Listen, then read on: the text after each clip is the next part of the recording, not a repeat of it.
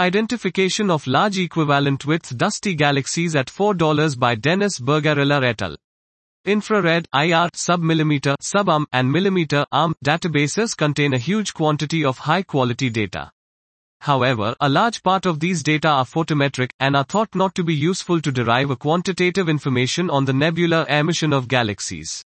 The aim of this project is first to identify galaxies at Z greater than 4 to 6, and in the epoch of reionization from their sub-UM colors. We also aim at showing that the colors can be used to try and derive physical constraints from photometric bands, when accounting for the contribution from the IR fine structure lines to these photometric bands. We model the flux of IR fine structure lines with cloudy, and add them to the dust continuum emission with CIGALE.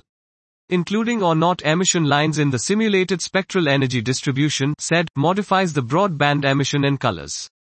The introduction of the lines allows to identify strong star-forming galaxies at Z greater than 4 to 6 from the log 10, PSW 250 um, PMW 350 um, versus log 10, LABOCA A 870 um, PLW 500 um, color color diagram.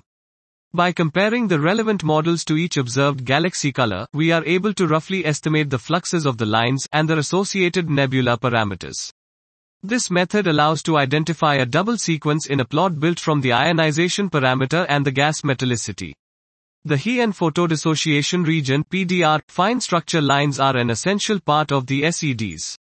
It is important to add them when modeling the spectra, especially at Z greater than 4 to 6 where their equivalent widths can be large. Conversely, we show that we can extract some information on strong IR fine structure lines and on the physical parameters related to the nebular emission from IR color color diagrams.